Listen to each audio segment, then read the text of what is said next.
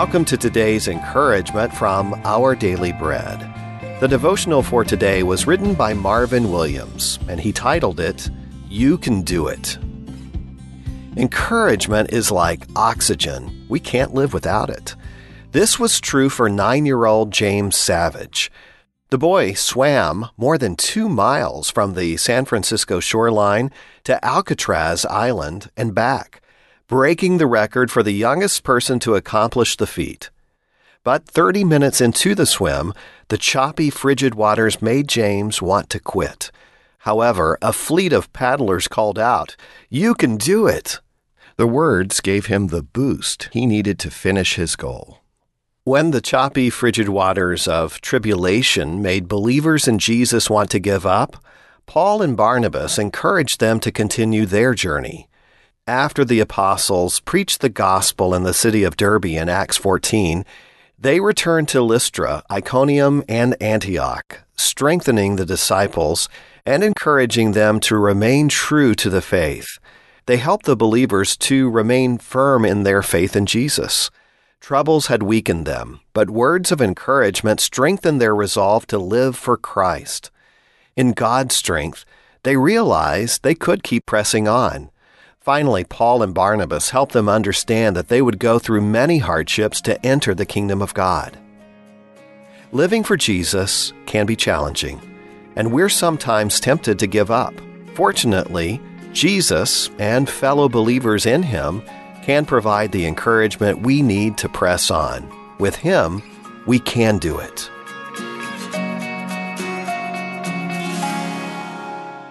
Now let's find strength from God's Word to press on. Today's Our Daily Bread devotional scripture reading is taken from Acts chapter 14, verses 21 through 28. They preached the gospel in that city and won a large number of disciples. Then they returned to Lystra, Iconium, and Antioch, strengthening the disciples and encouraging them to remain true to the faith. We must go through many hardships to enter the kingdom of God, they said. Paul and Barnabas appointed elders for them in each church and, with prayer and fasting, committed them to the Lord in whom they had put their trust. After going through Pisidia, they came into Pamphylia, and when they had preached the word in Perga, they went down to Attalia. From Attalia, they sailed back to Antioch, where they had been committed to the grace of God for the work they had now completed. On arriving there, they gathered the church together and reported all that God had done through them and how He had opened a door of faith to the Gentiles. And they stayed there a long time with the disciples.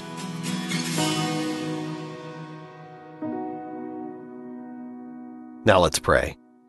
Jesus, thank You for how You use people in our lives to encourage us and strengthen us when we are discouraged and want to give up. When we're struggling and feel like we can't go on, would You please send people to walk alongside us and give us what we need to carry on? Thank You, Lord. It's in Jesus' name that we pray. Amen. Thanks for listening today. My name is Wes Ward, and today's encouragement was provided by Our Daily Bread Ministries.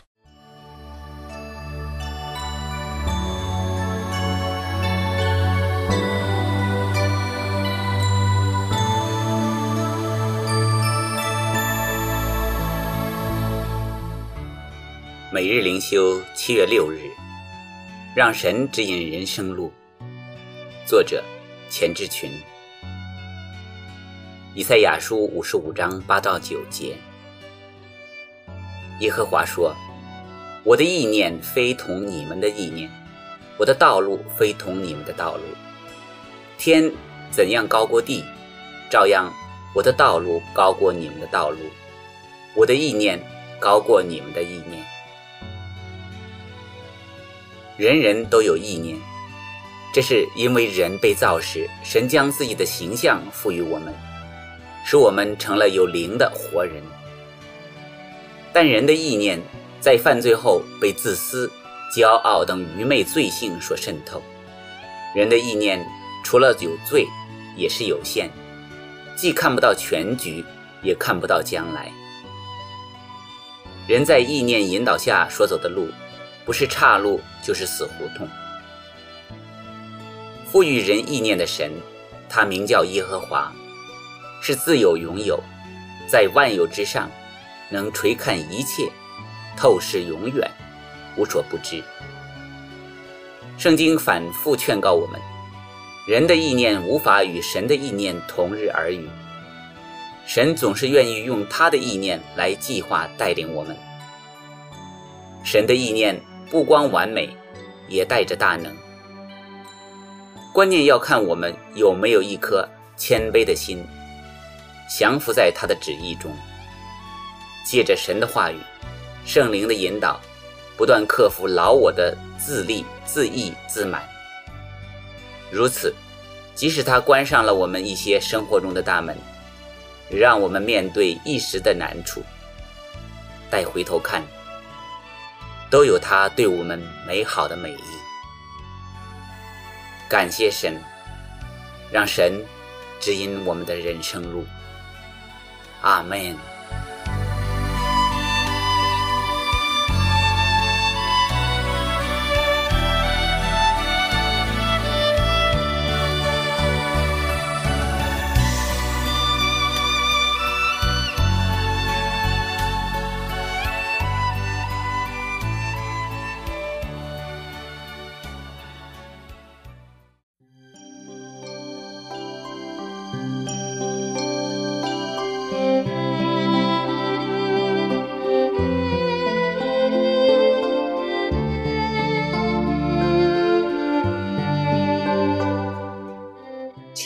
弟兄姐妹们，主里平安。今天我们要读的是以赛亚书35章7节，发光的沙要变为水池。在一件事实现以前，我们往往有意向，当我们发现意向虽然真确，但在我们身上却未能实现的时候，撒旦的试探就来了，我们很容易放弃，以为继续也无济于事，意向未能实现，并且来到自卑的山谷中。命不是无人开采的矿藏，乃是地心暗处掘出来的铁块，经干锤百炼，为要磨造成合用的器皿。意象然后带我们到山谷中去锤炼，捏成该意象的形状。不少人就是在山谷中扑倒放弃，只要忍耐，每一个意象都要实现。想想神无穷的闲暇，他从不匆忙，我们却总是匆忙，忙得喘不过气来。在意象的荣光中，我们一鼓作气去做工，可是那意象还未在我们里面成为现实。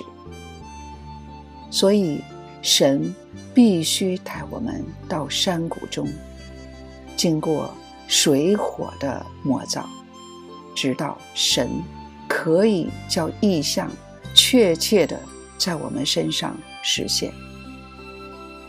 自从我们有过这意象，神就一直做工，要使我们成为理想的模样。只是我们一次又一次地从他手中逃脱，想磨造成为自己的形象。意象不是空中楼，乃是神对你的心意，在他把你放在选盘中，照他的意思转动陶造。这样，神是神，你是你，你就必然变成与意象一模一样的形状。在这样的过程中，不要灰心，只要真见过神的意象，无论你怎样设法满足于次一等的状况，神也不会放过你。